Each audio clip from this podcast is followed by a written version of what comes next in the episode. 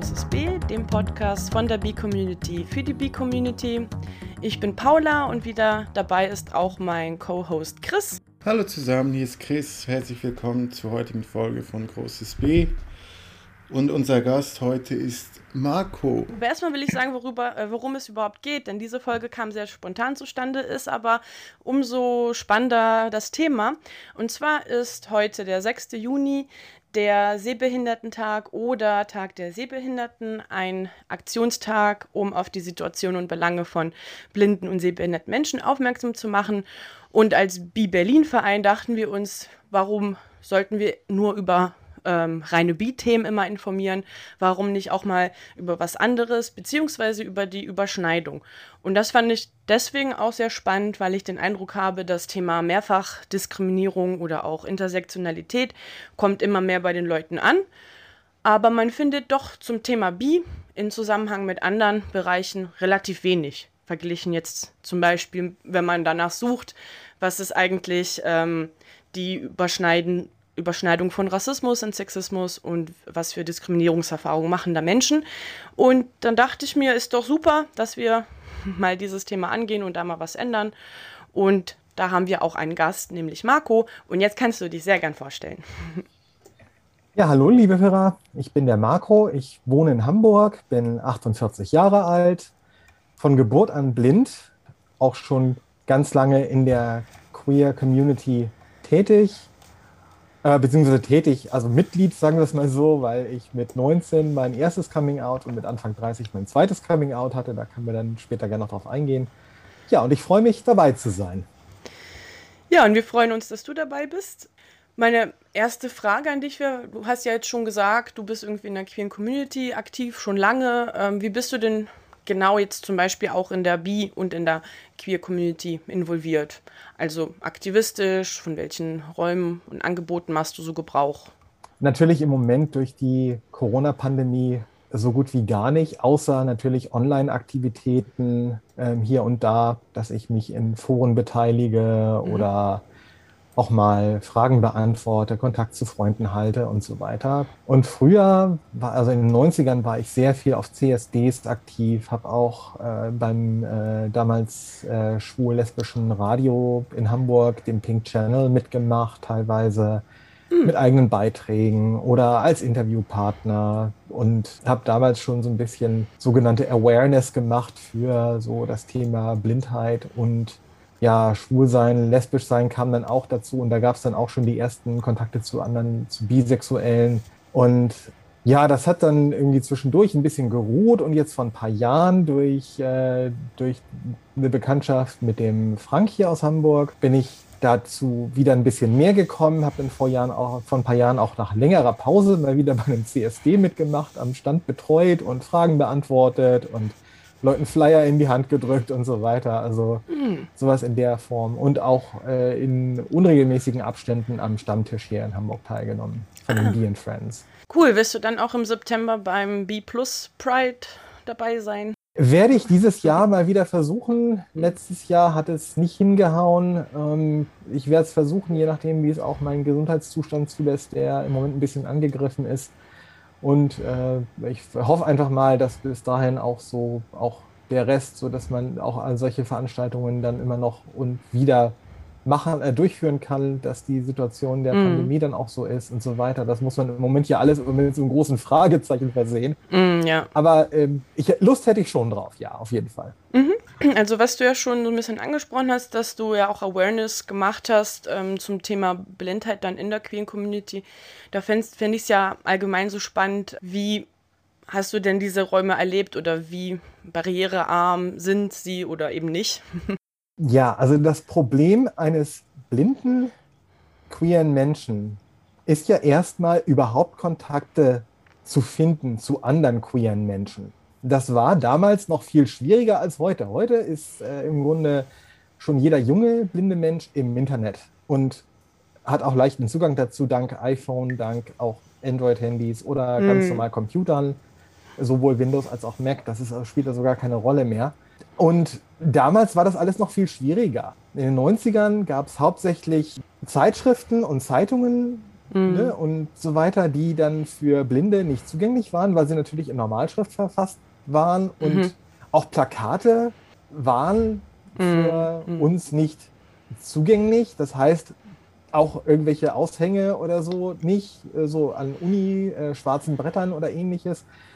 Und es war für mich schon früh klar, dass ich hauptsächlich über Online-Medien da Zugang zu finden könnte. Und mhm. das hat sich, und, und über ganz, ganz am Anfang auch übers Radio, ne, über den offenen mhm, Kanal mhm. Hamburg, über Pink Channel damals.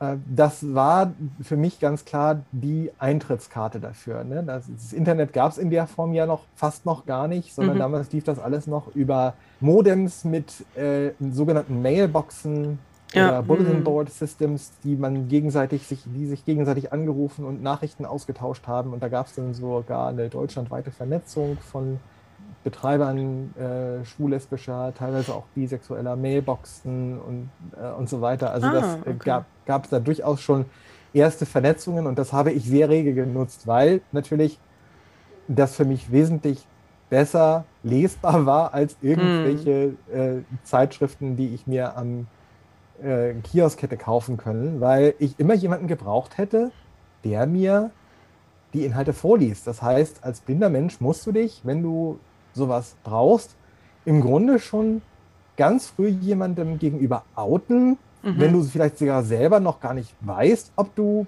schwul, lesbisch, bi, pan, wie auch immer bist. Ja.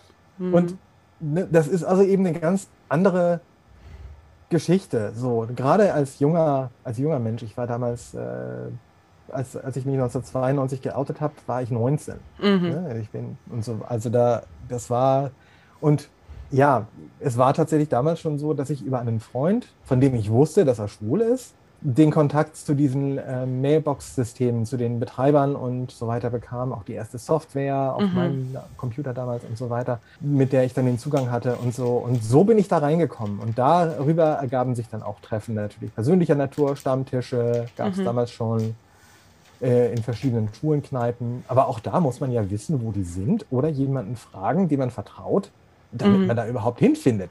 Als Blinder steht das ja auch nicht äh, ganz groß in Blindenschrift draußen dran, hier ist eine schwule Kneipe. ja. So, ne? also, mm, Und das ist im Grunde heute nicht viel anders. Klar, aber die, das, äh, die, die Informationen sind heute viel besser verfügbar. Also junge, queere Menschen kommen zum Glück viel leichter an die Infos ran. Die können bei Google entsprechende Begriffe eingeben und mhm. finden dann die Informationen, wo ne, sich zum Beispiel die Bier und Fans Hamburg treffen oder sowas. Ne? Also wenn man ne, Bisexualität oder bisexuell Hamburg oder ähnliches eingibt, dann findet man das ja. Ne? Also ich, ich gehe jetzt von Hamburg aus, Berlin genauso. Ne? Ja. Also, wie Berlin ist ja sehr einfach zu finden und da gibt es dann ja die Infos, wo ihr euch trefft und was ihr macht und so weiter. Was mich da zum Beispiel interessiert, weil im Gegensatz zu allgemein, also LGBT-Themen sind ja generell recht nischig oder auch die Infos, wo was ist, aber Bisexualität dann nochmal gesondert. Ähm, hast du da für dich einen Unterschied gemerkt oder, oder du hast jetzt ein paar Sachen aufgezählt, wo das ja gut funktioniert, wo eben online ja hm. äh, man das findet oder ist das gleich gut oder schlecht zu finden ähm, gewesen? Es ist natürlich insofern, ähm, ja, es ist, es ist im Grunde alles ähnlich. Also die, die Informationen sind schon verfügbar und, und so weiter. Und sobald sie in Textform da sind, mhm. ähm, sind sie auch äh, gut für uns lesbar. Wenn man jetzt Informationen nur über ein Bild kommuniziert, ist es schon schwieriger, weil da gibt Möglichkeiten, bestimmte Bilder auch äh, durch eine Texterkennung zu jagen. Dann kriegt man hoffentlich die Textinformationen raus, aber das ist nicht immer der Fall, je nachdem, mhm. was auch sonst noch auf dem Bild drauf ist. Ne, also wenn eben zu den Bildern, die ja durchaus sein dürfen und auch sein sollen, auch Text zur Verfügung steht, ist das alles sehr gut für uns lesbar. Was ich festgestellt habe, ist, dass es wenig Informationen ähm, auf Seiten der Blindenselbsthilfe zu mhm. queeren Themen gibt. Also da muss man tatsächlich als queerer Mensch, wenn man das merkt oder glaubt oder nicht ganz sicher ist äh, und niemanden kennt. Ich hatte das Glück ja damals, den einen Bekannten, der äh, mein bester Freund ins, äh, schon seit 30 Jahren ist, den zu kennen und zu wissen, dass er schwul ist. Er lebte damals schon sehr offen schwul, er ist ein mhm. paar Jahre älter. Und äh, von dem wusste ich das und ähm, über den bin ich dann da rangekommen. Ne? Also an die, an die Informationen. Dem gegenüber habe ich mich dann irgendwann tatsächlich geoutet.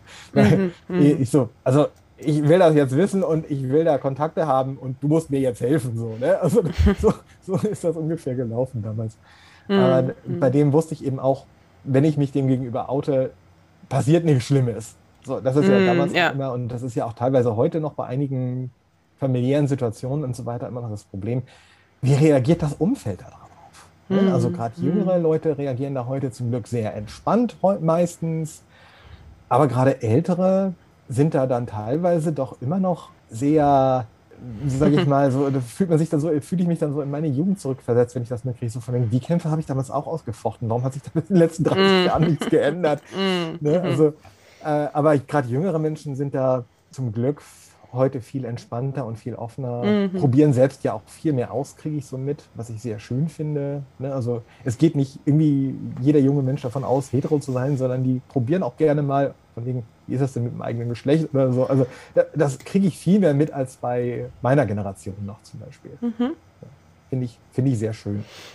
Ja, also ich bin nicht alt genug, um das wirklich einschätzen zu können, aber ich merke das ja bei den heute, also jetzt Teenies ja auch, dass sie da insgesamt offenbar auch mehr Bescheid wissen und ähm, offener sind. Mhm.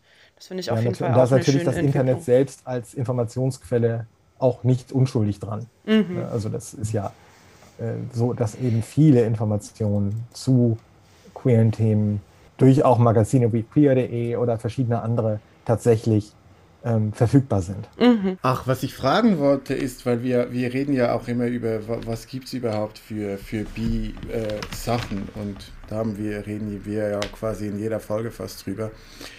Deswegen wollte ich vorher fragen, was gibt es denn in Hamburg überhaupt? Also damit wir hier auch mal, du hast ja gesagt, du bist da bei ein paar Sachen dabei, wie dem äh, Stammtisch und so weiter, aber Kannst du kurz noch sagen, was es überhaupt für Angebote gibt in, in Hamburg? Gerade, gerade im Bereich äh, B kenne ich im Grunde nur tatsächlich das Angebot der Bee Friends Hamburg. Ne? Und da gibt es eben äh, zu Nicht-Corona-Zeiten gab es zweimal im Monat einen Stammtisch, einen festen immer am ersten Samstag und einen, der auch öfter mal die Locations gewechselt hat, immer am dritten Donnerstag. Ähm, ob das jetzt nach dem Ende der Pandemie und bei den weiteren Lockerungen wieder aufgenommen wird, zumindest der feste Stammtisch am ersten Samstag, das hoffe ich sehr, weil das immer eine sehr nette Runde war, auch teilweise wechselndes Publikum, aber auch einige, die häufiger dabei waren. Viele haben sich in den letzten Monaten und oder letzten anderthalb Jahren online so ein, zwei Mal im Monat getroffen, so zu einem festen Termin, der dem Stammtisch sehr ähnlich war. Aber das war dann auch immer sehr wechselhaft, wurde immer sehr unterschiedlich angenommen, weil es natürlich nicht dasselbe ist wie der persönliche Austausch bei einem guten Getränk und oder Essen dabei. Ne? Und, äh, aber ich hoffe natürlich, dass das alles wieder auflebt und dass es die entsprechenden Locations auch noch gibt jetzt nach dem Ende der Pandemie, dass die nicht pleite gegangen sind. Das mhm. weiß ich im mhm. Moment zum Beispiel gar nicht. Ich denke mal, das muss ich alles erst wieder finden, aber das war so mit das Angebot, das ich am meisten so angenommen habe. Diesen Stammtisch und wie gesagt, dann gab es eben ein paar Treffen dann auch zum CSD.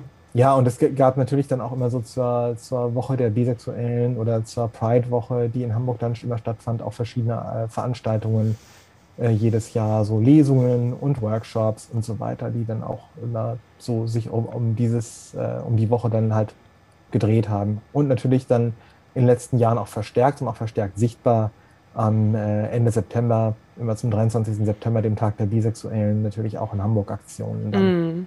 Ich glaube, da ist ja zum Beispiel auch Frank Thies immer sehr ähm, aktiv. Der macht ja auch das ja. Bijou, das bisexuelle Journal, ähm, ist ja genau. auch Hamburger. Mm. Ja, und den habe ich eben vor ein paar Jahren kennengelernt und über den bin ich dann da auch äh, reingekommen. Mm, okay. Das war also dieser Frank. Ja, Frank, genau. genau. Den kennen wir auch, da können wir ja noch Werbung machen, Paula. Wir waren da ja im neuesten Bijou sogar drin. Wir wurden ja interviewt.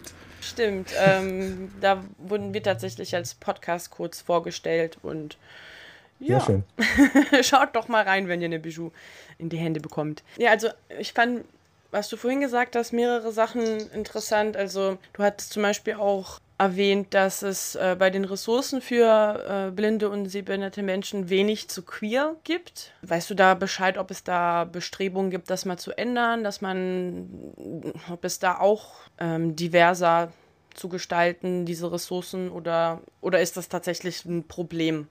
Es ist tatsächlich ein Problem. Das Problem ist nämlich hauptsächlich, dass es wenig äh, Leute tatsächlich gibt. Und die sind alle sehr weit über das ganze Bundesgebiet verstreut. Mhm.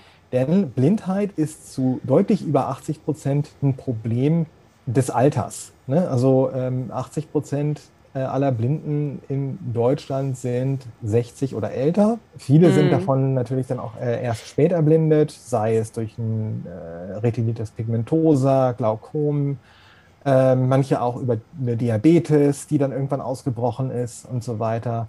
Ne? Und äh, es gibt, sage ich mal, relativ wenige junge Blinde überhaupt. Ne? Mhm. Und heute ist das auch noch weniger als vor 30, 40 Jahren, weil inzwischen auch selbst wenn jemand ähm, früh geboren wird und in äh, einem Brutkasten ähm, noch einige Zeit verbringen muss, dadurch nicht mehr automatisch blind wird. Das gab es mhm. früher tatsächlich sehr häufig, dass durch eine zu hohe Sauerstoffzufuhr ähm, mhm. viele Brutkastenbabys blind geworden sind und so weiter. Und das ist zum Glück irgendwann abgestellt worden, weil die Technik sich eben auch verbessert hat und das eben inzwischen nicht mehr so passiert. Mhm. Aber dadurch ist es tatsächlich so, dass Blindheit eben zu deutlich über 80 Prozent ein Problem des Alters ist. Und äh, natürlich gibt es auch ältere queere Menschen, aber die haben meistens eben das Problem, sie sind schon lange queer, aber sie werden dann irgendwann blind und haben erstmal dann tatsächlich andere Sorgen, mhm. nämlich mit ihrer Blindheit klarzukommen, mhm. als sich groß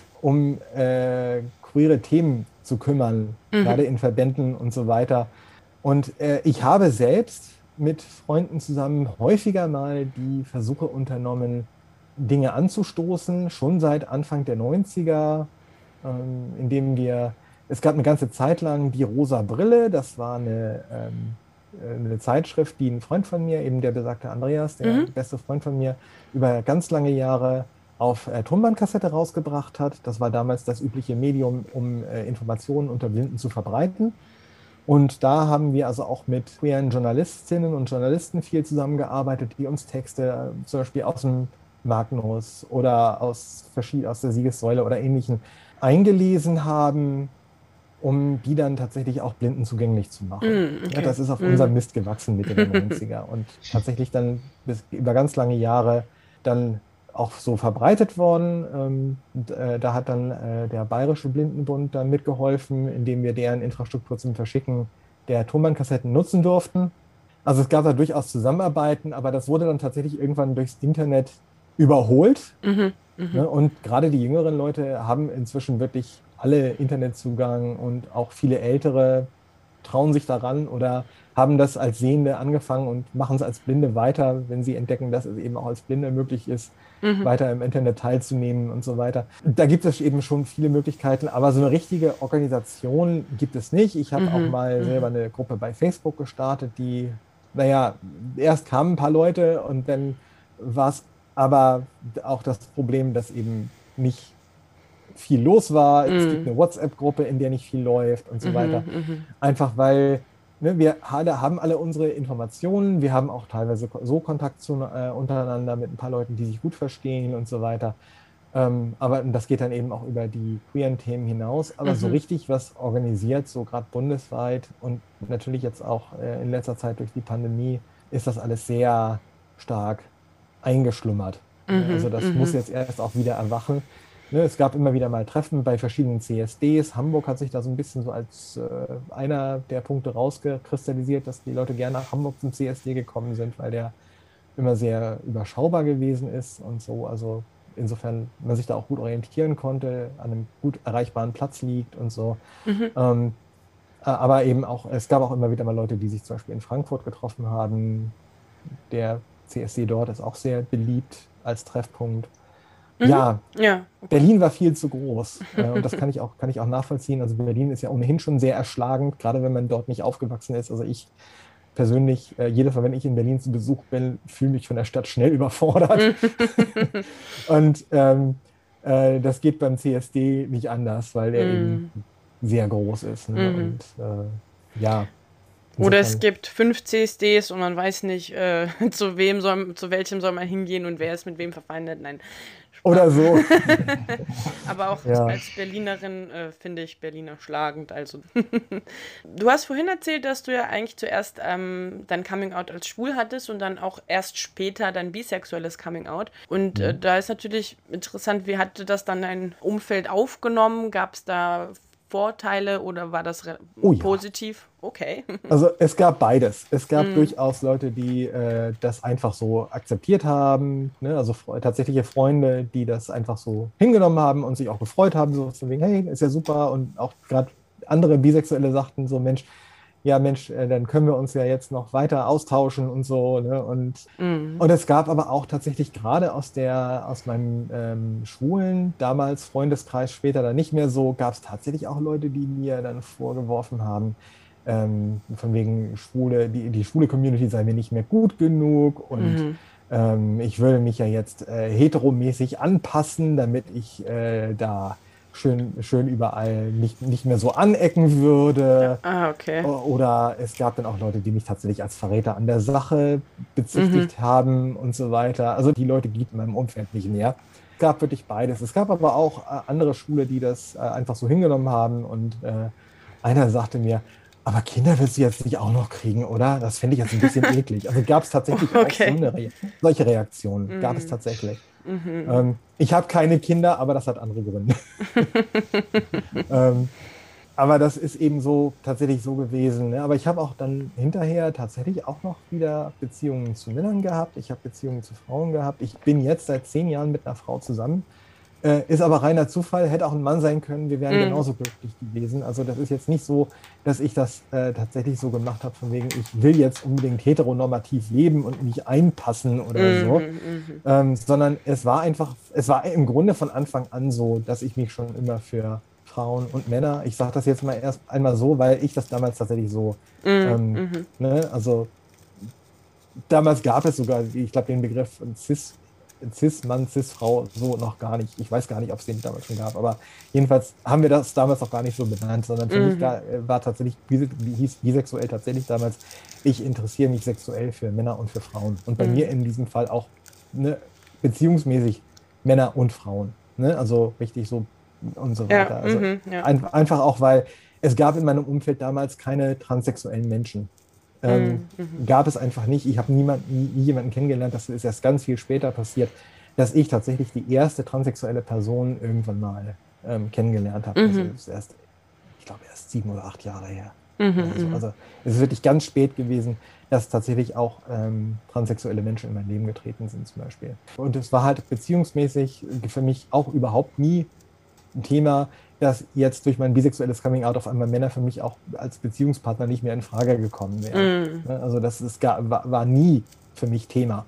Und ja, so, äh, aber ich habe das eben tatsächlich äh, die, das ganze Spektrum erlebt. Ne? Also auch tatsächlich Leute, die sich von mir abgewendet haben oder die ich dann, nachdem mir klar wurde, dass die damit Probleme hatten, aus meinem Leben gestrichen habe. Also auch tatsächlich den Kontakt abgebrochen mm. habe, weil das mir mm. nicht gut tat. Ja, und ich da auf mich aufpassen musste. Mhm. Ja, also gab es alles. Ja, schade zu hören, dass es diese Vorurteile so dominant gibt. Ich hoffe mal, dass sich das mhm. jetzt auch ein bisschen ändert, aber wir können ja alle so ein paar Geschichten erzählen. ja. Ähm, ja. Ähm, hast du denn dann in der B-Community ähm, neue Freundschaften gefunden oder hast du da recht, wie schnell hast du da Anschluss gefunden? Ich habe da relativ gut Anschluss gefunden, einfach durch, äh, durch meine längere Bekanntschaft schon mit Frank. Wir hatten uns, äh, ich weiß gar nicht, war es Joy Club oder Planet Romeo mhm. getroffen. Ich weiß es nicht mehr, wo wir uns zuerst gefunden hatten. Jedenfalls irgendwo haben wir uns da in, auf einem der Portale haben wir uns irgendwann mal gefunden und mhm. ausgetauscht mhm. und so weiter und äh, waren uns ganz sympathisch. Und dann ergab sich das irgendwie immer weiter und er erzählte mir dann von Be and Friends und von dem Stammtisch und so weiter. Und auf dem Stammtisch habe ich dann eine ehemalige Klassenkameradin wieder getroffen, die ich 30 Jahre nicht gesehen hatte, nachdem wir uns nach der sechsten mm. Klasse äh, durch verschiedene Schulwege aus den Augen verloren hatten. Auf einmal sprach sie mich dann an, so mal, bist du Marco? Ich so, ja, Moment, deine Stimme kommt mir entfernt bekannt vor, aber du musst mir auf die Sprünge helfen. Und da ähm, haben wir uns dann tatsächlich nach 30 Jahren wiedergefunden. Wow. Das war schon sehr, war schon sehr witzig. Also da habe ich äh, auch überhaupt nicht mit gerechnet, aber das war, das war wirklich sehr witzig. Ja. Und ähm, aber auch sonst bin ich in der, äh, bin ich dann tatsächlich in der B-Community sehr freundlich aufgenommen worden mm, und mm gab, es gab also sofort auch regen Austausch mit ein paar Leuten und so weiter. Und äh, das Witzige ist, ich bin viel später zu der B-Community gekommen. Also ich hatte mein bisexuelles Coming Out, ich hatte dann auch eben verschiedene Kontakte und so weiter. Aber tatsächlich äh, hat es über zehn Jahre gedauert, bis ich tatsächlich von meinem Coming Out tatsächlich mich in die, äh, in die B-Community mm, hier okay. einge, eingefunden habe, weil einfach so viel zwischendurch in meinem Leben los war an, an anderen Fronten. Mhm, mhm, Jobwechsel, Beziehungen, die äh, begonnen und dann ein paar Jahre später in die Brüche gingen mit ganz mhm. viel Problemen und so weiter und allem Möglichen, dass einfach ganz lange ganz viele andere Themen in meinem Leben beherrschend waren so, und dass ich mich um äh, Biaktivismus oder ähnliches oder überhaupt mal zum CSD gehen oder so gar nicht richtig kümmern konnte. Mhm, verstehe. Ne, das ist eben so, gerade wenn du als, als Behinderter hast du immer das Problem, du musst ja viele Sachen anders kompensieren und, äh, und so weiter. Und da reicht dann auch häufig einfach auch die Kraft nicht mhm, mh. für so viel auf einmal. Da waren halt dann ganz lange andere Themen beherrschend, bis ich dann tatsächlich mal den Kopf frei hatte und das Gefühl hatte, ich habe jetzt auch mal Bock, ein paar andere Bisexuelle kennenzulernen, mich mit denen auszutauschen. Cool. Ja, also mir sind vorher eigentlich gleich zwei Fragen in den Sinn gekommen, die so ein bisschen was äh, zu ja, die ein bisschen was gemeinsam haben, aber vielleicht auch nicht so ganz. Also die erste Frage war so ein bisschen eine Verständnisfrage. Du hast jetzt viel erzählt davon, Sachen, die ich sehr spannend fand, was ich mir noch nie überlegt habe, aber zum Beispiel ein, ein Magazin auf Tonbandkassette, das macht natürlich total Sinn. Ich habe nur eben, wie gesagt, mit mir das nie überlegt. Und dann hast du gesagt, jetzt mit dem Internet und so weiter ist, ist es einfacher, sich äh, als Blinder irgendwie Informationen zu holen oder so. Und mich würde einfach mal interessieren, wie das überhaupt, wie, wie das funktioniert. Weißt du, weil ich kann mir, also, dass man sich eine Webseite vorlesen kann, das kann ich mir vorstellen. Aber wie orientiert man sich dann da zum Beispiel mit Links und so weiter? Also wie kannst du mir kurz erklären, wie das funktioniert? Gern. Also das ist so, dass jeder Computer inzwischen einen sogenannten Screenreader mitbringt und auch jedes Smartphone, egal ob du jetzt ein Apple oder ein äh, Android verwendest. Und die können Webseiteninhalte nicht nur vorlesen, sondern geben dir auch verschiedene Informationen, wie zu Links, zu Überschriften, zu Grafiken, zu ausfüllbaren Formularfeldern und so weiter. Das heißt, die sagen dir, was ein Link ist, ne, kannst dann auch abfragen, wohin der führt ne, also welche Webseite dann aufgerufen wird. Du kannst eben die Seite nicht nur sequenziell durchlesen, die du gerade aufgerufen hast, sondern tatsächlich auch ganz gezielt nach Links oder nach Überschriften oder ähnlichen Sachen suchen und dich dadurch als Blinder sehr schnell orientieren. Das lernt man entweder durch Selbststudium oder eben auch in Reha-Kursen oder in der Schule oder bei Schulungen und ähnlichen Sachen oder eben, wie gesagt, indem man selber sich damit auseinandersetzt und die Hilfe des Screenreaders liest und, und sich damit vertraut macht und so weiter. Ja, gerade wenn man selber technisch auch noch äh, interessiert ist, hat man da ja auch einen gewissen Forscherdrang. So wird das eben umgesetzt. Ne? Das heißt, also der Screenreader sagt dann auch zum Beispiel eine Überschrift Ebene 1, Überschrift Ebene 2. Das heißt, man kommt auch eine Idee der Abstufung. Was ist mhm. eine Hauptüberschrift, was ist eine Unterüberschrift bei Artikeln zum Beispiel? Äh, und, und solche Sachen. Ne? Und da gibt es eben Sachen für Webseiten, da gibt es auch Sachen für PDFs, ähm, wo PDFs immer ein bisschen schwieriger sind, weil das äh, zugänglich machen ein bisschen aufwendiger ist. Mhm, mh.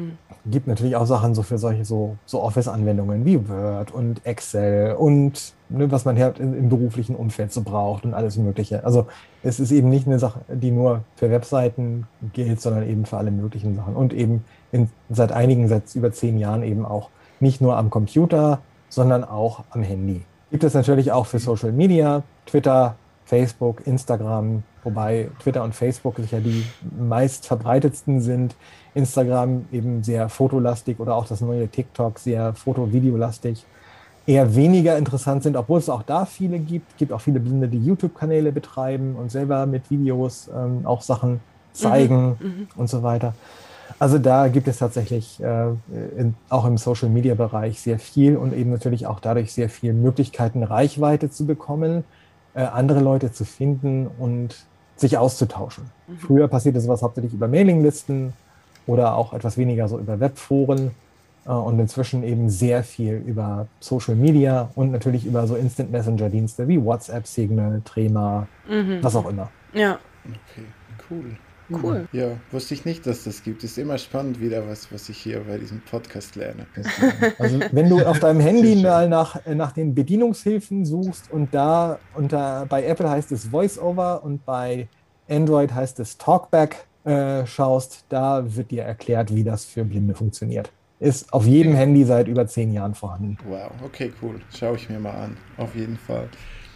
Genau, und die andere Frage, die ich dir stellen wollte, weil eben wir äh, jetzt hier ein bisschen so über diese, äh, sag ich mal, intersektionale Diskriminierung mit Sehbehinderung und Bisexualität reden. Also was gibt es denn für Herausforderungen, die du erlebst, welche Bisexuelle ohne Sehbehinderung nicht erleben, beispielsweise? Also du hast ja schon gesagt, dass das schwierig war mit der Information und so, als du jünger warst und dass es eben besser wird. Das ist auch die Verbindung der beiden Fragen.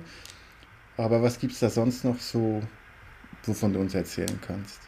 Also, was auf jeden Fall auch immer ein bisschen so ein Problem war, für mich zumindest, das mögen andere anders empfinden, war tatsächlich, ohne jemanden zu kennen, zum Beispiel in einer Bar oder Kneipe oder ähnlichem, äh, Kontakte zu anderen zu bekommen. Mhm. Ne, also viele Sehende können das dann ja über Optik, ne, die können sich angucken, die können sich auch über große Entfernungen finden mit den Augen und ähnliches. Und das fällt bei Blinden ja komplett weg. Das heißt, der erste Kontakt geht in der Regel übers gesprochene Wort.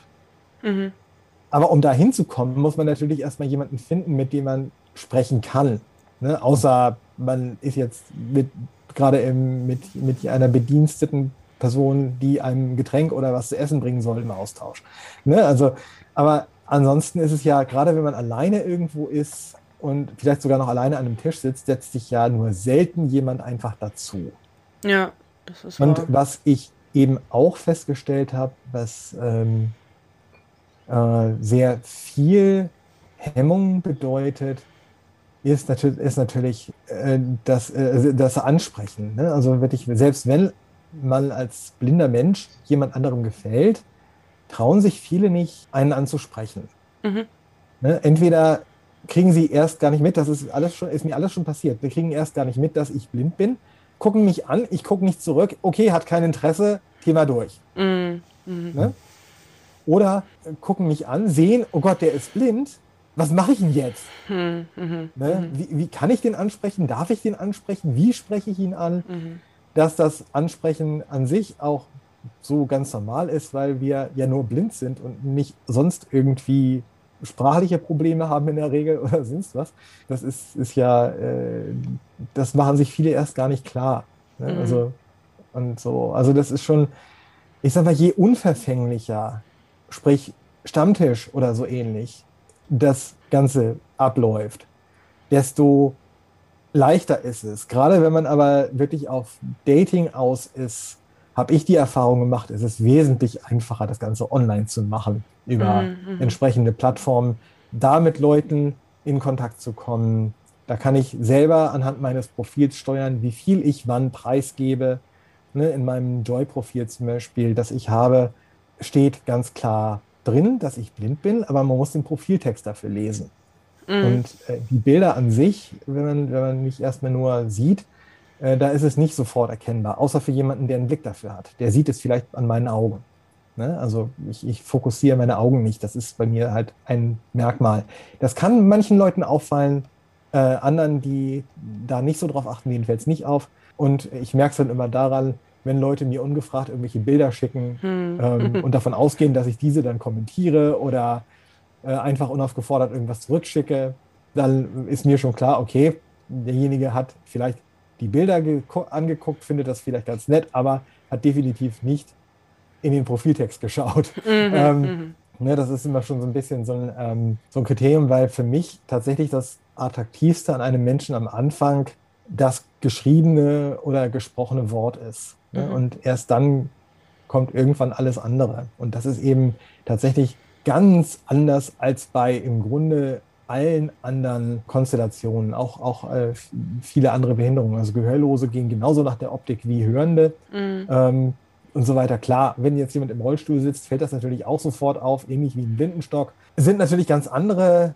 Dinge, die dann da sind, aber die Person kann dann eben genauso zurückgucken und Interesse signalisieren und dann entscheidet sich mhm. eben, okay, stört den anderen der Rollstuhl oder nicht und gibt er auch gleich auf oder lässt er sich darauf ein oder ähnliches. Ne? Also das gibt es eben auch ganz viel.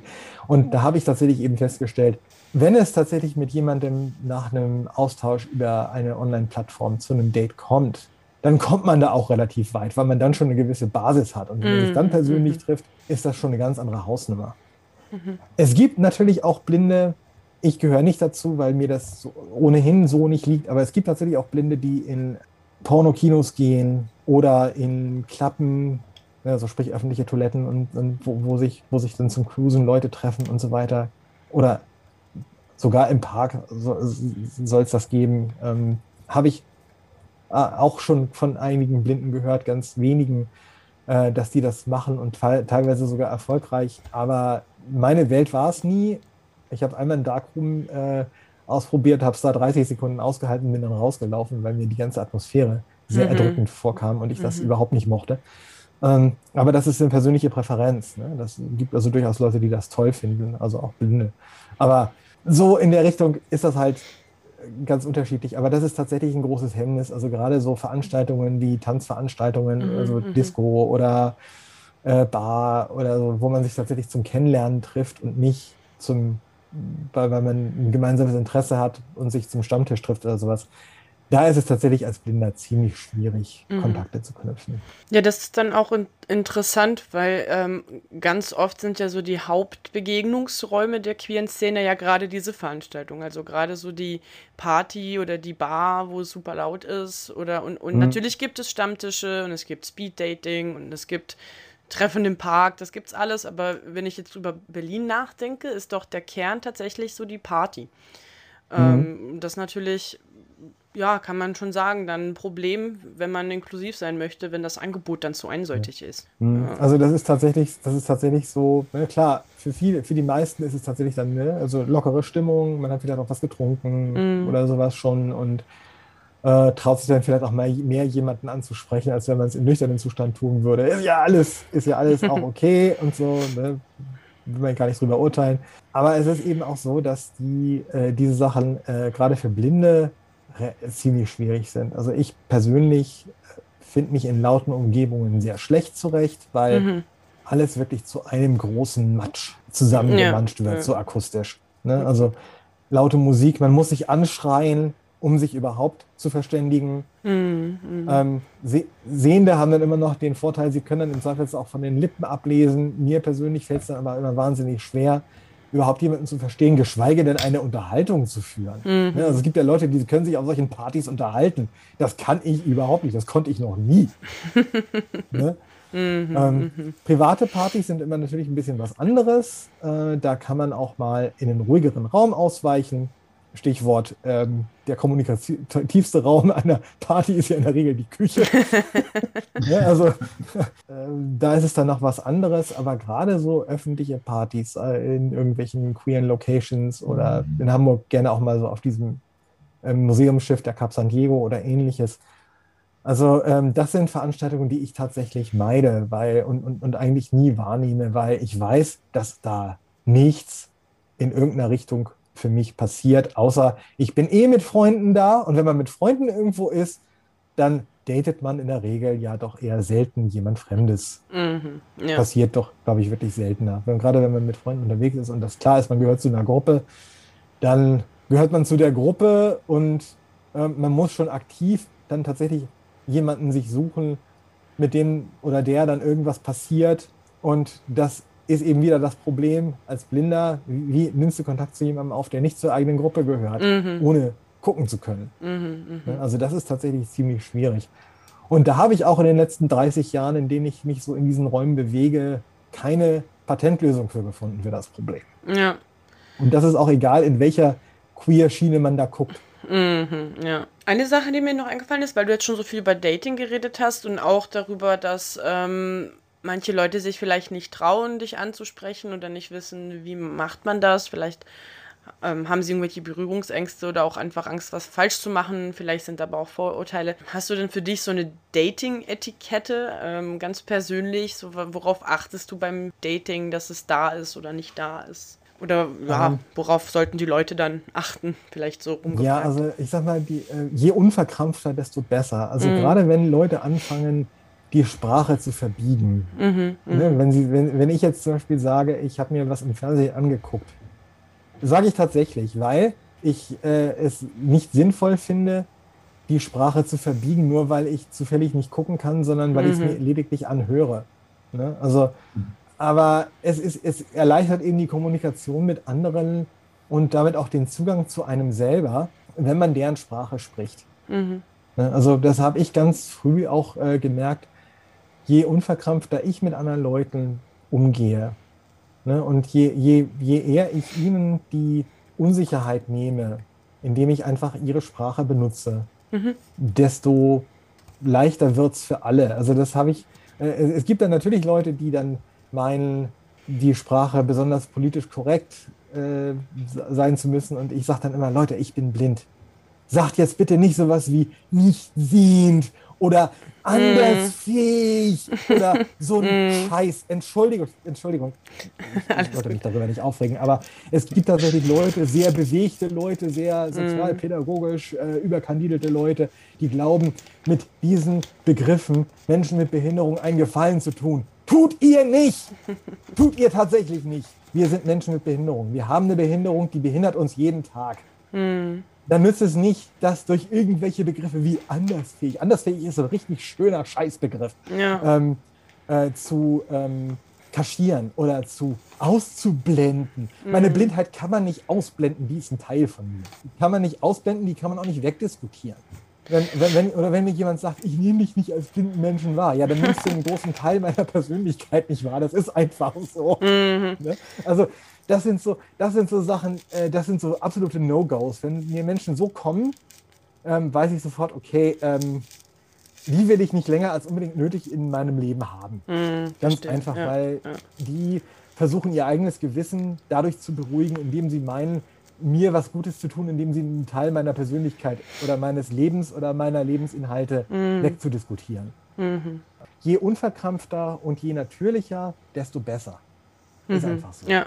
Ja, diese Diskurse gibt es ja in vielen Bereichen. Es gibt ja auch äh, Leute, die dann sagen, äh, ich nehme jetzt äh, ähm, Hautfarben nicht wahr, also aber in dem Sinne von, ich bemerke nicht, dass es Rassismus gibt, womit sie aber eigentlich ja, den Betroffenen nicht auch, keinen Gefallen tun, genau. Genau, damit tun sie den Betroffenen keinen Gefallen, weil sie negieren, dass es, dass es Rassismus gibt. Den Rassismus gibt es und er muss benannt werden, wo er auftaucht genau. und er muss bekämpft werden, wo er auftaucht. Und da können wir uns auch äh, gerade die, die von uns, die weiß und äh, in der, hier in Deutschland in der Mehrheit sind, auch nicht von freisprechen. Auch ich würde mich davon nie freisprechen, äh, versehentlich Dinge zu tun, die jemand anderen mit, mit, mit äh, Menschen mit einer anderen Hautfarbe verletzen könnten. Mhm. Ich ver versuche es tatsächlich auch meine Sprache dementsprechend anzupassen äh, in, äh, äh, in bestimmten Bereichen, um Rücksicht zu nehmen. Ich frage aber auch nach, ist das in Ordnung? Ist dieser mm, Begriff in mm. Ordnung? Wie, ne, ich habe irgendwann mal gefragt, wie wollt ihr euch, äh, ne, also ich habe jemand tatsächlich ein, ein, eine, eine, eine schwarze Person gefragt, ne, wie nennt ihr euch selber? Nennt ihr euch Schwarze? Nennt ihr euch Farbige? Wie soll ich euch nennen? Mm. Und er sagte, bitte nenn uns schwarz. Ja, ja, ja. Nenn uns nicht farbig. Farbig ist dieser Begriff, den sich viele Weiße gerne annehmen, um nicht schwarz sagen zu müssen. Mm. Und das ist, das an sich ist schon Rassismus. Ja, ja, ja. Und, äh, ne, und so weiter. Ne? Und, und, und das, das fand ich sehr wichtig. Und da habe ich, da ich dann auch gefragt, die einzigen Personen, die mir das beantworten können, sind die Personen, die es betrifft. Und mm. das ist bei Behinderten genauso. Ne? Ja. Du kannst äh, nur wissen, wovon sich jemand diskriminiert, verletzt oder auch eben angenommen fühlt, indem du die Person selber fragst. Ich habe zum Beispiel auch davon Aktivistinnen oft gelesen, die dann gesagt haben, diese ganzen Begriffe wie jetzt, ähm, weiß ich nicht, ähm, anders, was weiß nicht mehr, was du gesagt hast, dass die eigentlich andersfähig. mehr andersfähig, genau, dass die eigentlich mhm. viel mehr die Nicht-Betroffenen irgendwie so ein gutes Gefühl geben oder eigentlich ja. es für die weniger schwer machen, aber eigentlich geht es ja gar nicht um die oder da sollte es nicht gehen. Und, Richtig. Ja, genau. Ja.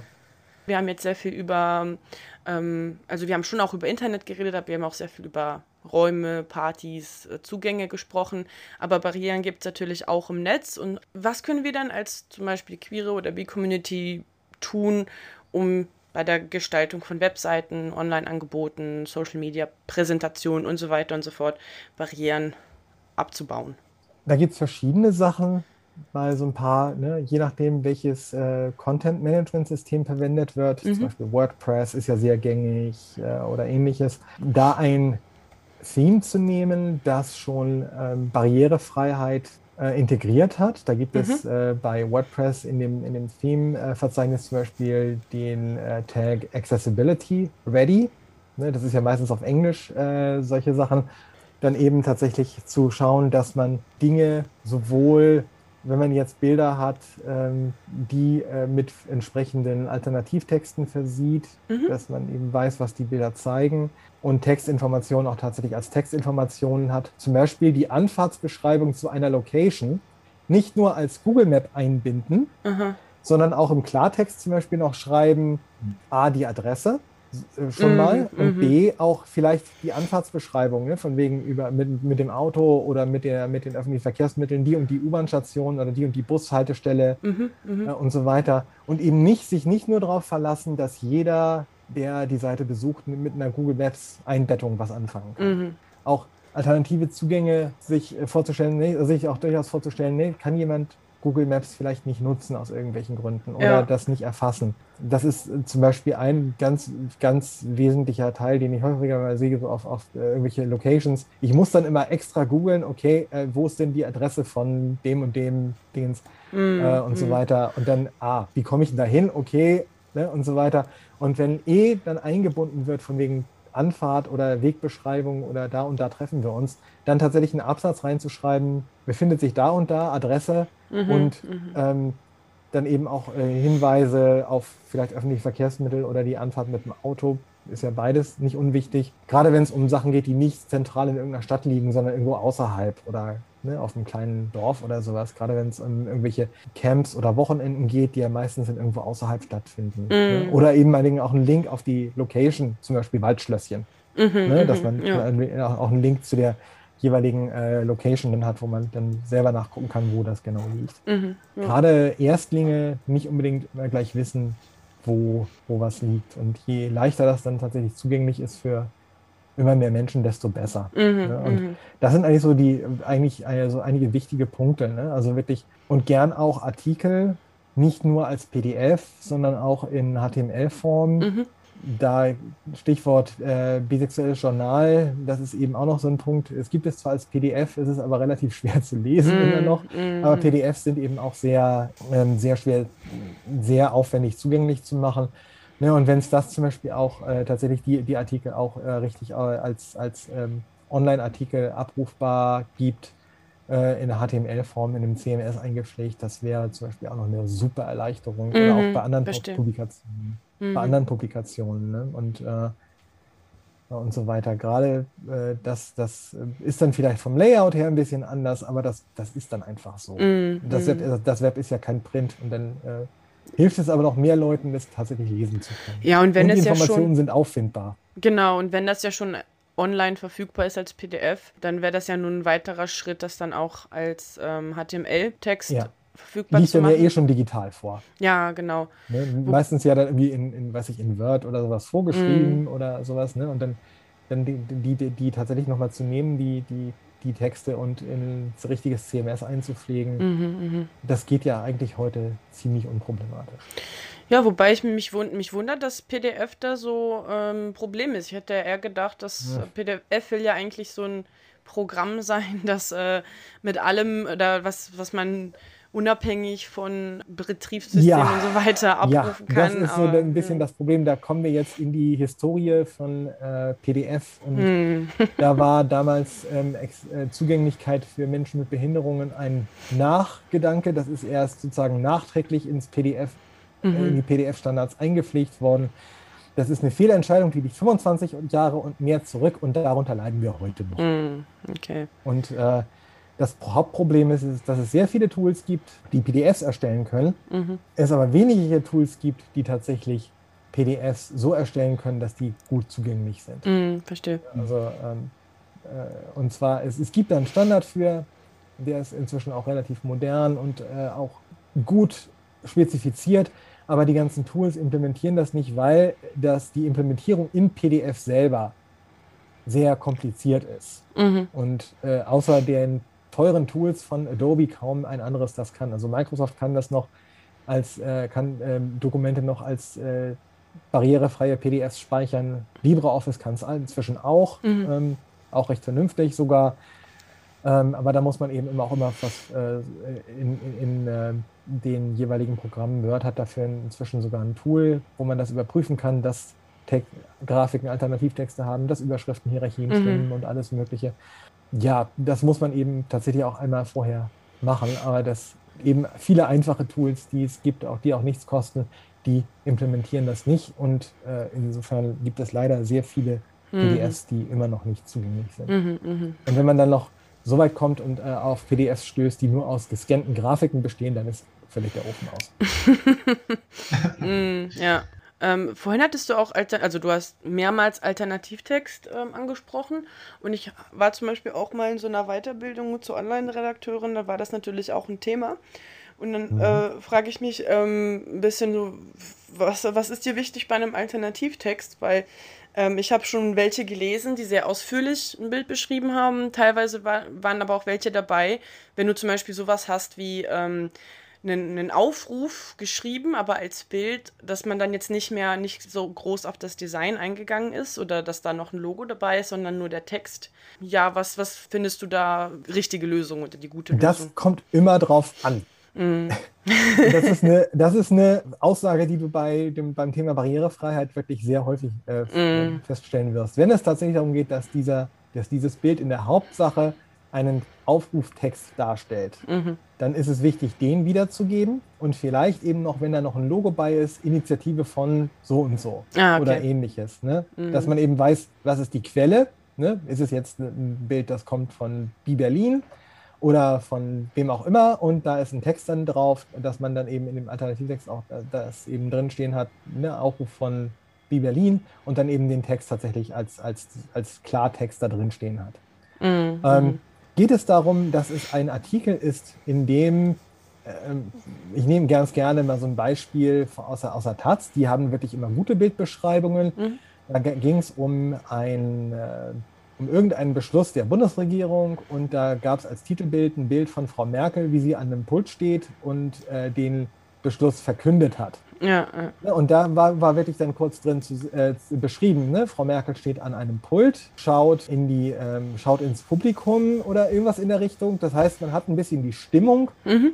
transportiert, wie sie da steht und tatsächlich diesen, diesen Beschluss verkündet. Man kann sich das also dann so, so, so ein bisschen vorstellen, wie der Artikel mit dem Bild angereichert wird. Es ist dann eben tatsächlich, da, da ist dann tatsächlich so dieses, äh, es ist wichtig, dass das Bild Frau Merkel zeigt. Mhm.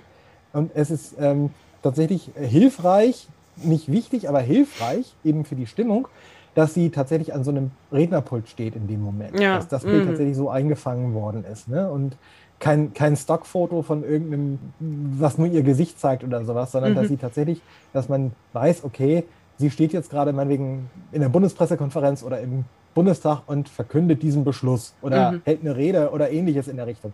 Also das ist eben so eine, so eine Sache, das kommt wirklich immer darauf an. In, dem, äh, in diesem Fall, äh, also ich nehme eben gerne die, die Bilder von der Taz, weil da Leute sitzen, im Moment jedenfalls, die sich wirklich da Gedanken drum machen, mhm. aber das so kurz und knackig rüberbringen, dass ich äh, nicht das Gefühl habe, ich muss mich jetzt erst durch einen ewig langen Alternativtext ähm, wühlen, sondern ich kriege eine prägnante Beschreibung des Bildes und weiß, oh, okay, das, ist das, was, das, äh, was, was den Artikel sozusagen jetzt noch mit einleitet. Und dann kommt der Artikeltext. Mhm, mh. ja, also es, es kommt wirklich immer darauf an. Und gerade wenn es jetzt darum geht, dass irgendwelche Screenshots von einem Social Media Kanal in einem anderen Social Media Kanal gepostet werden, ich sage jetzt nur mal Twitter Screenshots in Facebook Posts, mhm, mh. ähm, da ist es dann tatsächlich wichtig, okay, bitte den Text in den Alternativtext des Bildes,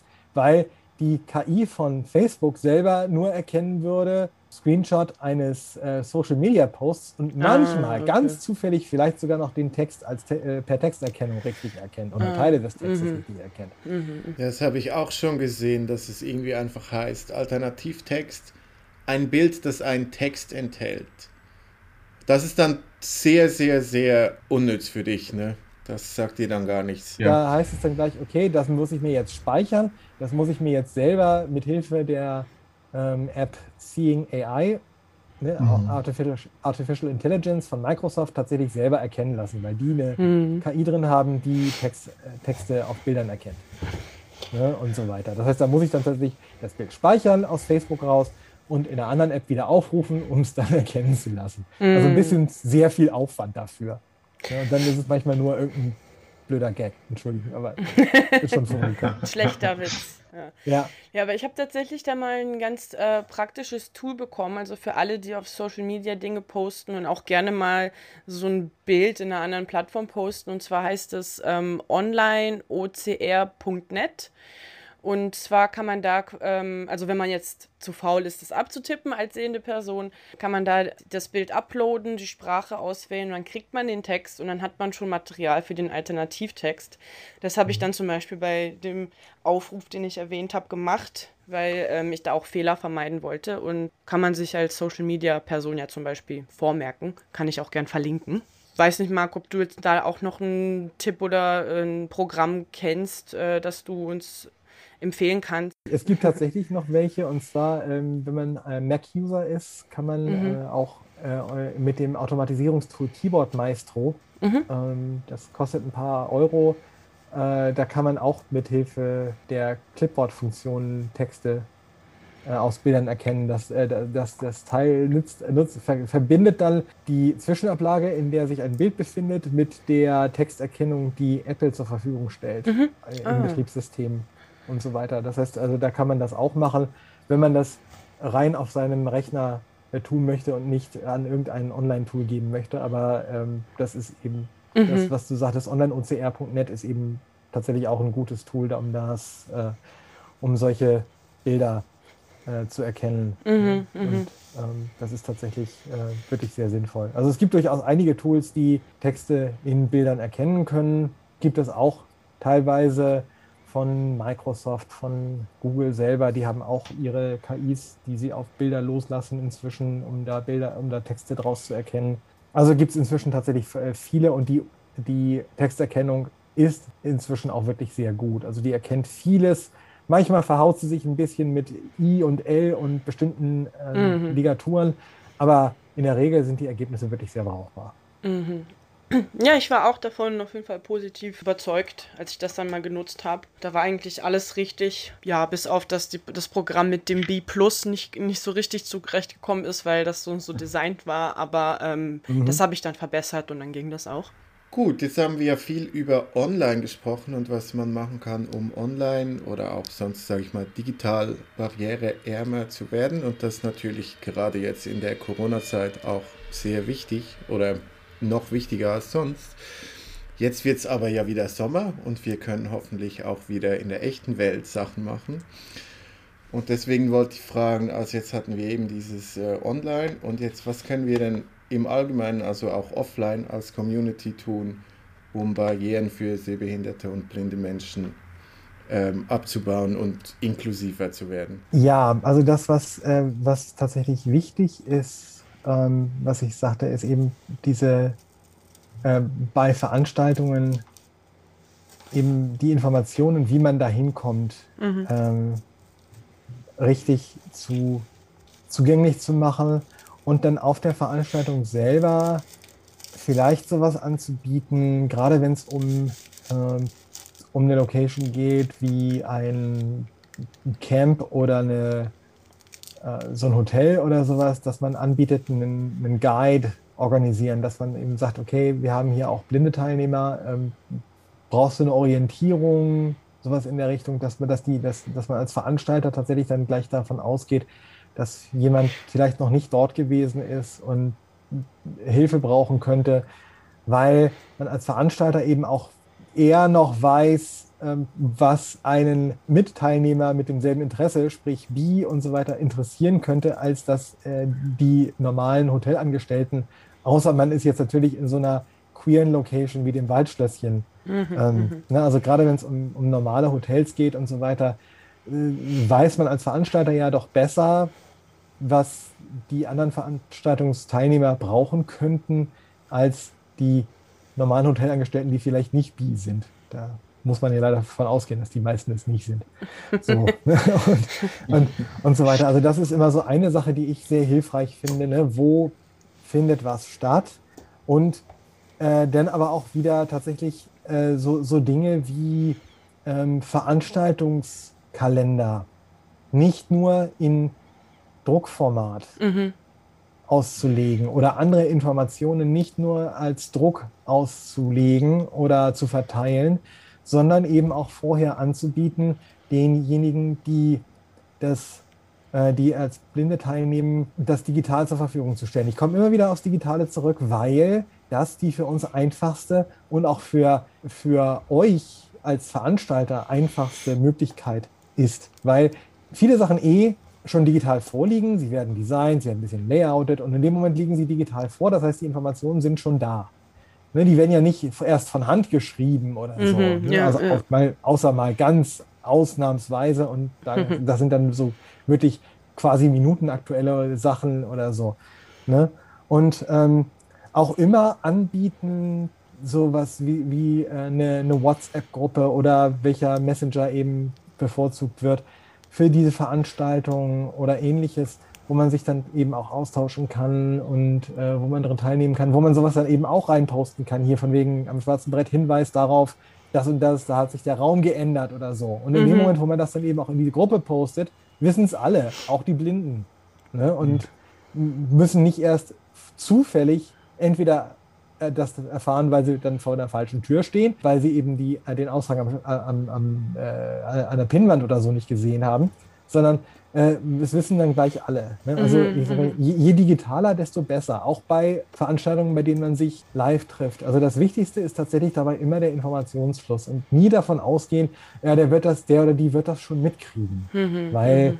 Im Zweifelsfall eben nicht, weil jeder vom anderen denkt, er wird es dem Blinden schon erzählen. Außer, und wenn man nicht proaktiv selber danach fragt, weil man sich vielleicht gar nicht dessen bewusst ist, dass, an so einer, dass es irgendwie eine Pinnwand gibt, an der sich eventuell irgendwas ändern könnte, ja. ähm, mhm. dann, äh, ja, dann geht die Information eben tatsächlich verloren, weil jeder sich auf den anderen verlässt und im Zweifelsfall niemand was macht. Mhm. Ich glaube, im ja. Queer-Bereich ist das ja auch ganz wichtig, was du ja eingangs angesprochen hast. Nicht alle sind schon out and proud oder äh, ja. Äh, möchten dann eine queere Person ihres Vertrauens fragen, sag mal, ist da diese Veranstaltung? Ähm, mhm. Und sind dann, möchten das lieber alleine die Info bekommen. Und allein dafür mhm. ist es schon mal wichtig. Ja. Ja, also es ist schon auch immer noch so, dass, also jetzt hier am, äh, in Hamburg am, beim Jungfernstieg ist es kein Problem, wenn man da aus dem U-Bahnhof rauskommt, äh, landet man ja sofort auf dem Straßenfest. Aber als es äh, zum Beispiel vor ein paar Jahren oder vor ein, etlichen Jahren unten am Hafen war, da musste man sich tatsächlich durchfragen. Mhm. Da musste man sich also tatsächlich jemand Wildfremdem auf der Straße outen, gegenüber outen und sagen, ich will da zum Straßenfest des CSD. Mhm. In Hamburg ist das zum Glück jetzt nicht so das Problem, meistens. Aber ich sag mal, wenn man jetzt wirklich das Pech hat, die Falschen fragt, Leute, die hm. tatsächlich da ein Problem mit haben, kriegt man statt einer Antwort vielleicht eins aufs Maul. Und das, ja. Ne, ohne sehen zu können, dass man eventuell in so einer Gefahr schwebt. Das ist schon so eine Sache. Ne? Also das äh, und, und eben auch tatsächlich äh, als Ansprechpartner da zu sein, gerade auch in, äh, wenn es Hotels sind, in denen mehrere Veranstaltungen sind und so weiter äh, oder ähnliches, das, wo man eine Tagung hat oder sowas, wo eben auch andere Tagungen stattfinden, nie davon ausgehen, äh, dass jeder schon so weit geoutet ist und, je, und sich traut, jeden x-beliebigen zu fragen. Mhm. Das ist tatsächlich so. Also ich habe da kein Problem mit, aber es gibt tatsächlich Leute, und es gab auch eine Zeit, da hätte ich da ein massives Problem mit gehabt, ähm, so zu fragen, weil ich mich eben mir eben selbst noch nicht sicher war oder mich noch nicht getraut hätte, weil ich das Selbstbewusstsein noch nicht hatte. Mhm. So mhm, ne? Also das sind tatsächlich so, ähm, so Sachen, ähm, je mehr Kommunikation und je mehr Ansprechpartner man hat, desto sicherer fühlt man sich als Blinder. Man, man muss eh immer viel mehr Leute fragen, zu allem und jedem, mhm. einfach weil viele Gegebenheiten einfach nicht so sind, dass man sich als Blinder sofort zurechtfindet. Ne? Also auch sowas wie an Türen angebrachte Schilder für Raumnummern gibt es nur ganz selten in, in Blindenschrift. Mm. In Hotels mm -hmm. auch sehr, selber und so weiter. Ne? Und so weiter.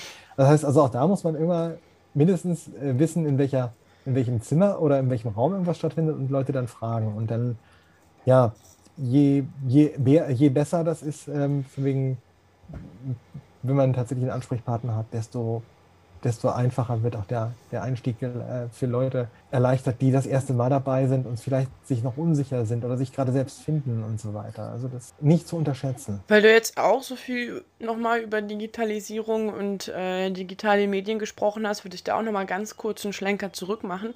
Und zwar gibt es ähm, ja gerade beim Gendern immer sehr verschiedene Meinungen, was jetzt die barriereärmste Variante ist. Also man kann ja mit Sternchen, Doppelpunkt, Unterstrich und so weiter gendern. Und da schnapp ich zum Beispiel mal wieder auf, dass Leute aufgrund von ähm, Barrierefreiheit Doppelpunkt bevorzugen habe aber auch schon Gegenstimmen gehört, die meinten, na, so viel besser ist das nicht oder nimmt doch einfach Unterstrich. Mhm. Also hast du da eine Präferenz oder ähm, gibt es überhaupt eine einheitliche Lösung? Nein, die gibt es leider nicht mhm. bisher. Und zwar hängt es damit zusammen, diese Screenreader bestehen immer aus mehreren Komponenten. Das ist einmal die Software, die tatsächlich die Auswertung macht, die die Informationen bereitstellt mhm. und dann eine andere Software, die sich darauf spezialisiert, diese Informationen dann in künstliche Sprache umzuwandeln. Künstliche Sprache kennt eigentlich inzwischen jeder. Jeder, der Siri oder Alexa oder Google Assistant fragt und eine Antwort bekommt, interagiert mit einer künstlichen Sprachausgabe. Und ähnlich, so ähnliche Systeme kommen auch bei Screenreadern zum Einsatz, sind so gestrickt, dass sie eben sehr viel Informationen wiedergeben können. Aber sie sind eben auch darauf ausgelegt, zum Beispiel Programmierern Informationen zugänglich zu machen. Das heißt, so bestimmte Satzzeichen wie Unterstriche, Sternchen oder bei manchen eben auch Doppelpunkte mhm. werden immer mitgelesen. Mhm, mh. Und dann gibt es eben auch noch verschiedene, sozusagen verschiedene Einstellungsmöglichkeiten in diesen Screenreadern, wie viele Satzzeichen gesprochen werden, ne? ob nur einige oder viele oder alle mhm, äh, mhm. und ähnliches. Und dann gibt es eben, gibt es da dann auch verschiedene Systeme, die Sachen unterschiedlich behandeln. Es gibt welche, die die Doppelpunkte immer mitsprechen, obwohl sie es vielleicht manchmal gar nicht sollten. Mhm. Oder Sternchen. Manche sagen Unterstrich, manche sagen Unterstreichungsstrich. Jede Silbe mehr bedeutet immer wieder ver, ver, vergebene Zeit. Ne? Mhm. Also wenn ich jetzt sage, höre eine User Unterstreichungsstrich innen, wenn ich das dreimal höre, bin ich so genervt, dass ich den Text aufhöre zu lösen. Mhm. mhm. Ist einfach so. Ich persönlich fand die Zeit des zugegeben nicht richtig inklusiven Binnen-Is sehr schön, weil dann die UserInnen einfach ähm, sehr flüssig immer noch von der Sprachausgabe kam. Es war halt ein kleiner Absatz drin, so als wenn ein neues Wort anfängt. Mhm, mh. Ich weiß aber, dass das Binnen-I von vielen sehr kritisch gesehen wird, weil es äh, eben nicht alle Non-Binaries einschließt.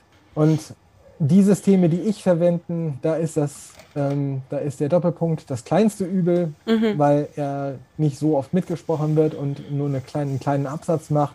Ich weiß aber, dass es bei anderen Systemen gibt, wo der Doppelpunkt halt auch immer mitgesprochen wird und dann hört man eben immer User Doppelpunkt innen und, und so weiter. Und ein ganz anderes Problem, was jetzt nicht besonders, äh, speziell die Blinden betrifft, sondern äh, zum Beispiel Leute mit Autismus, mhm. bestimmte Leute mit, mit der Autismus-Spektrumstörung. Äh, da habe ich jetzt schon mehrfach gehört, dass es sie beim Lesen mit den Augen tatsächlich rausbringt, Gendersternchen mhm. oder Unterstriche oder ähnliches. Und ähm, dass es Leute gibt, die das kognitiv dann einfach nicht hinbringen, so einen Text zu Ende zu lesen, weil mhm. jedes Mal, wenn ein gegendertes Wort kommt, sie ins Stolpern geraten, richtig gehend ins Stolpern geraten. Mhm. Und wenn man irgendwie fünfmal in, beim Laufen ins Stolpern gerät und hinfällt, überlegt man sich auch, gehe ich diesen Weg jetzt weiter oder nicht. Ne? Ja, also ja. Ähm, das ist im Grunde nicht wirklich viel anders. Und ähm, es ist leider bisher keine, sage ich mal, disziplinübergreifende Lösung vorhanden, die mm. Gendern so ermöglicht, dass niemand es als Barriere empfindet. Ist mm. leider so. Ja. Ja, also was immer schön ist, wenn das Wort das hergibt, dann eine Variante zu schreiben wie Studierende anstatt StudentInnen. Richtig. Aber ja. nicht jedes Wort funktioniert so. Aber also manchmal, mhm. wenn man so ein bisschen kreativ äh, schreibt, ähm, findet man da Alternativen, aber ja, mhm. manchmal halt auch nicht. Ja. Und beim Doppelpunkt zum Beispiel, ähm, ich fand die Idee, einen Doppelpunkt zu nehmen, erstmal ganz cool, bis ich dann zum Beispiel auch gelesen habe, dass wohl einige, weil das eben zwei Punkte sind, wohl dadurch im Gegenteil sogar die Binarität verstärken wollen, dass es von irgendwelchen weiß ich nicht, christlichen Gruppen kam. Das hat mich dann doch sehr gewundert. Deswegen war ich dann verunsichert, okay, höre, ist jetzt Doppelpunkt. Höre ich jetzt zum ersten Mal. Mm. Also das, das höre ich jetzt tatsächlich zum ersten Mal. Das habe ich auch noch nie gehört, ja. Ich bevorzuge auch den Doppelpunkt eigentlich, bis jetzt. Aber vielleicht muss ich das jetzt überdenken. Also, wenn die Tatzen Doppelpunkt benutzt, bin ich sicher, dass sie das nicht so meinen. aber, ja. äh, aber, weiß ich, bei einer christlich-konservativen Gruppe, die noch nie vorher gegendert hat, die jetzt plötzlich Doppelpunkt benutzt, vielleicht ein bisschen kritisch drauf gucken äh, oder nachfragen, weiß ich nicht. Das wär, mhm. könnte man dann vielleicht dann machen. Ja. Ich lese selten christlich-konservative Texte. das ist ein guter Tipp, falls ich das mal machen sollte. Es gibt ja auch nur selten wirklich große Schnittmengen zwischen queeren Themen und christlich-konservativen. Ja, ich krieg, ich krieg dann, wenn dann, ja. den Verriss mit in meiner queeren Bubble, aber nicht das Original. ja, genau. Okay, ähm, ich habe auch gar nicht mehr so viel, was ich fragen äh, würde. Also, aber eine Frage, die mir sehr wichtig ist, ist, ähm, eine Sache ist es natürlich, Barrieren abzubauen, das ist wichtig, aber darüber hinaus, was kann man tun, um Solidarität mit blinden und sehbehinderten Menschen zu zeigen und auch sich mit euren Kämpfen zu solidarisieren? Andere darauf hinweisen, wenn dir auffällt, dass irgendjemand etwas ähm, schreibt, wo Alternativen fehlen, die, mhm. ähm, wie zum Beispiel Alternativtexte oder alternative Angaben zu bestimmten Locations oder ähnliches, wenn du merkst, dass jemand auch zum Beispiel aus demselben redaktionellen Umfeld oder so, weit, ähm, so weiter, dass wenn da was fehlt, dass du darauf hinweist, mhm. ne? dass, dass du einfach immer so, so die Sensibilität schärfst. Das ist, denke ich mal, immer das Wichtigste. Einfach andere darauf hinweisen, freundlich mhm. darauf hinweisen, von wegen, wenn du das und das so machst, dann ähm, bedeutet das, dass Blinde das nicht erfassen können mhm. oder ne, wenn du jetzt ein, wie einen Podcast hast ohne, ähm, ohne Transkript, dass Menschen, die gehörlos sind, äh, das nicht finden oder auch äh, Informationen für Suchmaschinen nicht verfügbar sind mhm. und ähnliches. Äh, das, oder, oder Videos mit, mit, mit fehlenden Untertiteln oder Videos, die kaum irgendwelche Informationen haben, dass die keine Audiodeskription haben, dass man als Blinder nicht weiß, was dabei passiert gerade mm, mm, mm. Äh, und ähnliches. Oder zumindest im Text vielleicht die Beschreibung mit reinschreibt, was das Video zeigt. Das mhm. ja, die Möglichkeit gibt es ja auch. Einfach äh, die Sensibilität schärfen, dass immer mehr Leuten bewusst wird, dass es Menschen gibt, die Medien nicht so wahrnehmen wie sie selber. Das mhm. ist, denke ich mal, das Wichtigste, was, was, was, was man tun kann, um einfach den, ja, tatsächlich, ich sage jetzt ganz bewusst, den Blick zu schärfen. Mhm, mhm. ne? ja. Und so weiter. Also ne, tatsächlich, ne, auch, auch ich lerne als Blinder immer noch natürlich dazu, ne, was für Menschen zum Beispiel im Rollstuhl oder ähnlich oder mit bestimmten kognitiven Einschränkungen wie ADHS oder so weiter, was für die eine Barriere darstellt. Mhm, ja, mhm. und das sind Sachen, die mir teilweise nicht bewusst sind. Und ich freue mich dann immer drüber, wenn ich es lerne. Und wenn es mir bei jemand anderem auffällt, weise ich dann auch darauf hin. Mhm. Ne? Eine starke Animation kann zum Beispiel zu epileptischen Anfällen entführen und ähnliches. Und, mhm. und solchen Sachen. Also das sind halt einfach so, so Sachen, da einfach andere drauf, freundlich drauf aufmerksam machen. Das Wichtigste ist eben immer freundlich sein und immer äh, die besten Absichten voraussetzen und nicht unterstellen, dass die andere Person das mit Absicht macht und mit Absicht eine Barriere drauf äh, mhm. aufbaut. Das ist in der Regel nicht der Fall, mhm. sondern es ist wirklich unbeabsichtigt und einfach das Unwissen und äh, weil, weil man damit nie konfrontiert war bisher, mit, mit Menschen mit Behinderung wenig Berührungspunkte hatte und mhm. ähnliches. Ja. Ne? Und äh, einfach da immer, immer mal den, dann den, äh, darauf hinzuweisen und Awareness zu schaffen. Mhm. Das ist, denke ich mal, der, der, größte, der größte Beitrag. Ja die man leisten Ja, kann. das auf jeden Fall. Ich denke mal auch, also oft ist es die Unwissenheit, manchmal sind es auch fehlende Ressourcen. Ich überlege gerade, eigentlich wäre es schön, wenn wir auch zum Beispiel bei Bi Berlin irgendwie so einen Kompetenzbereich hätten für Barrierefreiheit äh, und dahingehend nochmal die Webseite überarbeiten würden und so weiter und so fort. Ähm, gerade wenn man so ehrenamtlich ist, ähm, es, sind leider solche wichtigen Sachen dann oft die, die, weil im Verein zum Beispiel keiner betroffen ist, dann hinten runterfallen. Mhm. Und da müssen wir ja. natürlich auch irgendwie gucken, dass das eben nicht passiert. Und wie, wenn der Verein wächst, mhm. wachsen, wachsen vielleicht auch unsere Ressourcen. Dann können wir sowas ein mhm. bisschen äh, besser auf dem Schirm behalten, ja. Ja, ne, also das, das ist natürlich klar und das würde ich auch gerade bei ehrenamtlichen Sachen niemandem zum Vorwurf machen. Anders ist es bei irgendwelchen staatlichen Geschichten, die sind mm. gesetzlich verpflichtet, denen würde ich das zum Vorwurf machen. Und da würde ich auch äh, auf eine ganz andere Weise darauf hinweisen und so weiter. Also das, das sind eben so diese, diese Punkte, ne, wirklich, äh, in welchem, auch in welchem Kontext ist es. Ne? Und gerade bei, äh, bei ehrenamtlichen Sachen, gerade wenn da nicht selbst Betroffene oder Leute, die es im familiären oder äh, Freundeskreis haben, Menschen mit Behinderungen, und da einfach dadurch den, schon ein, eine größere, einen, einen geschärfteren Blick haben und mhm, so weiter. Mhm, mhm. Das, ähm, ne, das sind so die, die Punkte. Ne? Wenn, wenn jemand selber äh, Menschen mit Behinderungen im im Umfeld hat, im direkten Umfeld und damit täglich zu tun hat. Also ich glaube, meine ganze Verwandtschaft, die mich halt von Kindbeinen kennt und auch meine Schwester, die ist auch blind, von Kindesbeinen kennt, meine ganzen Cousins, Cousinen und so weiter. Bei denen ist das selbstverständlich, dass ich ne, immer, immer, irgendwie geführt werde. ich kann jeden von denen fragen, ne, wo es denn hier zur Toilette oder so, wenn wir in irgendeiner Gaststätte sind und weil irgendeine Familienfeier ist oder so. Das ist völlig Banale. Ne? Also mm. da, da, da, da, ist niemand irritiert und da ist niemand irgendwie verunsichert oder so, weil die das wirklich alle von Kindesbeinen kennen. Ne? Aber äh, und die haben dann auch bei anderen Menschen überhaupt keine Berührungsängste mm, dabei. Mm -hmm. Also das ist, ein, das ist einfach, das ist einfach auch so. Ne? Einfach weil die das von, von mir und so weiter aus der Familie eben kennen. Ne? Aber das ist eben immer noch ein großer Unterschied. Und gerade wenn es niemanden gibt in, so, in einem Verein wie bei, ne, bei die Berlin oder so, dann müsst ihr euch das Wissen entweder wirklich aktiv aneignen und Leute fragen, mhm. die, die damit Erfahrung haben, äh, oder es sich euch selber aneignen. Oder wenn ihr dann das Glück habt, dass jemand äh, dazukommt, der oder die entsprechende Kompetenzen in, in solchen Bereichen besitzt, dass die dann tatsächlich auch das ein bisschen übernimmt. Mhm. Ne? Mhm. Ähm, ich kenne das aus eigener Erfahrung auch. Ich bin schon mehrfach in solchen äh, Vereinen gewesen, wo es dann eigentlich um ganz andere Interessen ging. Wegen, oh, du bist blind, ähm, kannst du mal da und da gucken, was, wo wir uns da noch verbessern können und schon ist man selber wieder im Barrierefreiheitsthema drin. Also das geht eben, dann, mhm. gerade wenn man auch Ahnung hat, ganz schnell. Das kenne ich eben mhm. sehr gut. Mhm. Ja, dann ähm, ich bin mit meinem Fragenkatalog durch. Ich weiß nicht, ob Chris vielleicht noch was auf dem Herzen hat.